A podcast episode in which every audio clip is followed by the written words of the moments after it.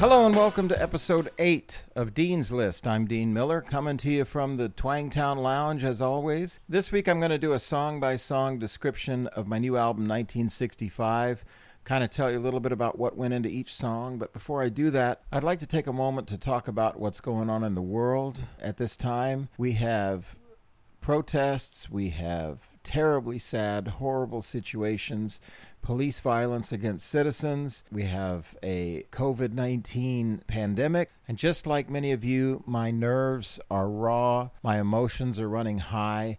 And I don't want anyone to think that I'm not empathetic and don't care about what's going on. But at the same time, I'm just a dumb country singer. And for me to comment and tell everybody what they should think or believe, is probably not a good idea at this moment. I could share with you my opinions. I could share with you what I think and feel about these situations. But honestly, right now, I just want to take these 15 minutes of this podcast and escape and relax and think about something pleasant for just 15 minutes. As soon as this podcast's over, I'll go back to raw nerves and high emotions just like everybody else. I'm with you, I understand. But this format and this program are really just for discussing music, cool stories, so that everybody walks away feeling uplifted. So I hope you understand that. If you want to contact me through my social media, I will be glad to share my opinions, my feelings. I'll have a dialogue with you. I'm open to all of that. But for the sake of Dean's List and this podcast, I'm going to keep just this format for music and cool stories. How about that? We're going to split this week's episode into two parts because there's just too much to cover. So, this week we're going to cover the first half of the album and what the songs are about and all that stuff. And next week we'll cover the second half of the album. With that being said, let's dive right into my new album, 1965 in a way, I suppose I'm promoting this album. So before we get started talking about 1965, let me play the theme from our regular feature, Shameless Plug. Shameless plug, shameless plug. I'm gonna make a shameless plug. Y'all wanna hear a shameless plug? Cause I'm gonna make a shameless plug. I've probably spent two to three years putting this album together. In the middle of making it, I got involved in a television program that I can't really talk about right now, but I will talk about it in future episodes because that's a story in and of itself. But I do want to say that because of that television program and the production I was involved in, I had a clause in my contract that said I could not release music while under that contract. So it prevented me from putting this album out. So I had it about three quarters of the way finished and I put it on a shelf for a few months. And then when that contract ran out, I went back and finished the album. And now it's coming out in just a couple of weeks. And I will, I promise, address the story as to why I couldn't release it for a while, but I'll save that for a whole episode because it's going to take that long to tell that story. But I have the new album ready to go. I actually have CD copies for sale. You can hit me up on Instagram, Facebook, or Twitter, and I'll get back to you right away with how to get the album. And I'll autograph all those albums that I send out too. If you want to wait for the streaming or the downloads, that'll be out in a couple of weeks, the end of June. I'm very excited to get this out in the world, and I can't wait for everybody to hear it. Let me tell you a little bit about what went into the songs and the writing of them. I'll just go song by song and tell you about each one. First on the album is the song 1965. Let's take a trip around the world and never leave this town. I'll pick you up in my Cadillac and we'll take a spin around. Burn some gas tonight. Let's drive around like it's 1965.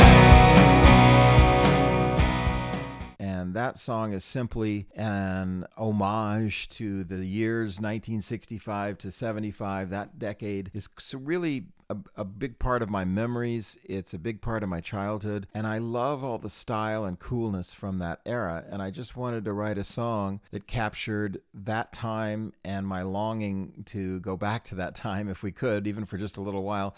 And I know it was a time of turmoil and Vietnam War and all of that, but it was also a time of cool black suits and Johnny Cash and dark shades and beehive hairdos and a little bit of naive attitude toward life.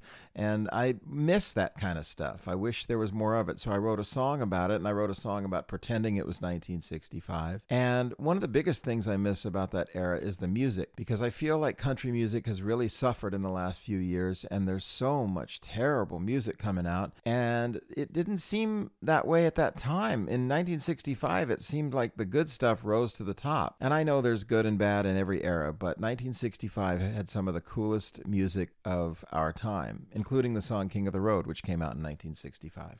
Next on the album is a song called The Will, The Way, and The Want To. Lipstick stain on my cigarette.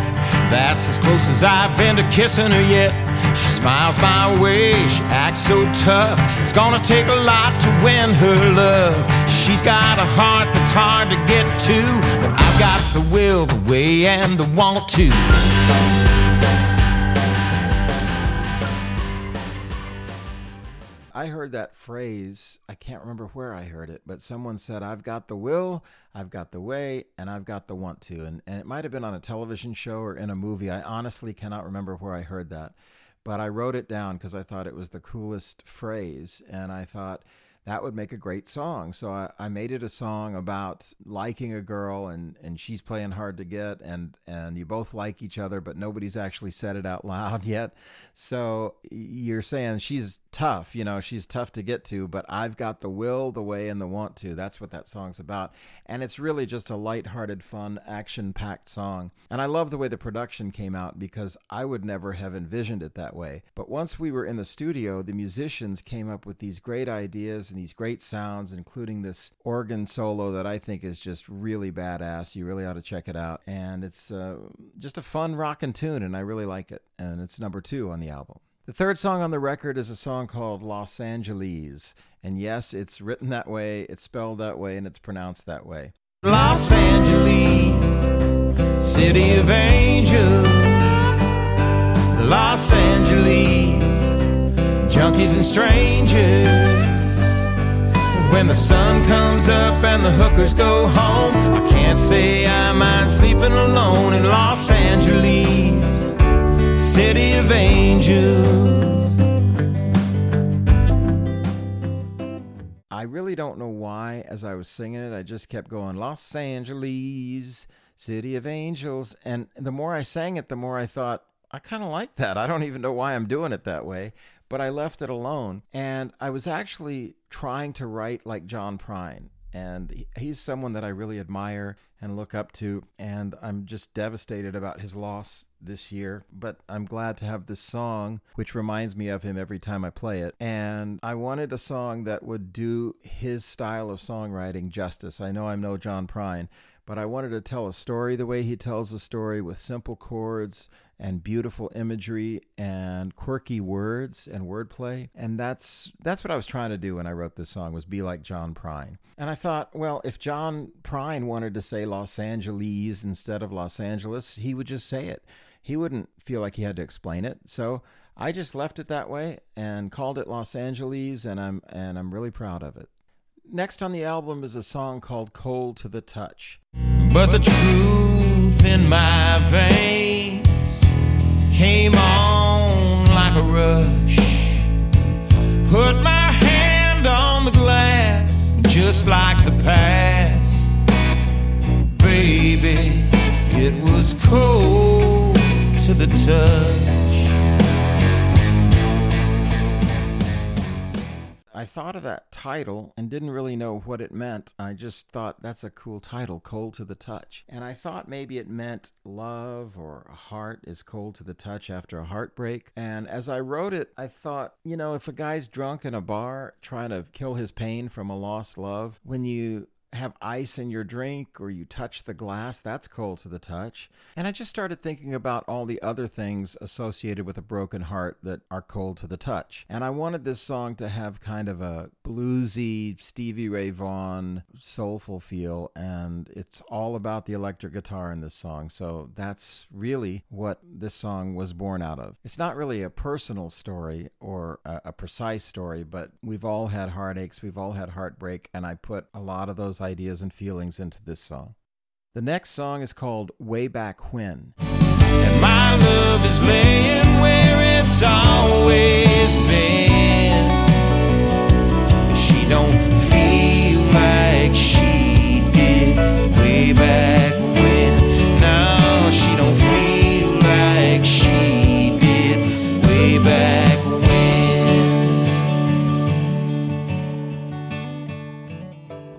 And I didn't really have an idea or a title or even a subject matter of this song. I just wanted to write a song about Texas with Texas imagery and the idea of those wide open spaces I uh, lived a lot of my childhood in San Antonio, Texas, and half my family still lives there to this day. And I go there all the time. And one of my favorite places in the world is Austin. And I love that kind of feeling down there. I love the whole idea that Texas is another world unto itself. And whenever I hear about the Bandera Highway, I always think that sounds so cool. It reminds me of uh, cowboys and musicians and gypsy road dogs. I just always think Bandera Highway sounds so cool. So I just started strumming my guitar and singing Bandera Highway.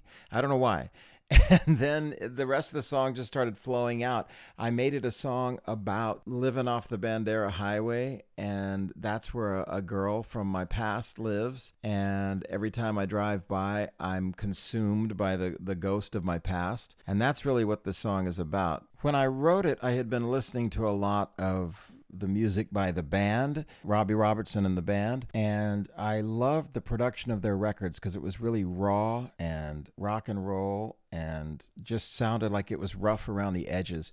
So I wanted to incorporate some of that production sound in this record, and I'm very happy with the way it turned out. And just like that, before you know it, our time is up. I want to thank you guys for joining me on Dean's List.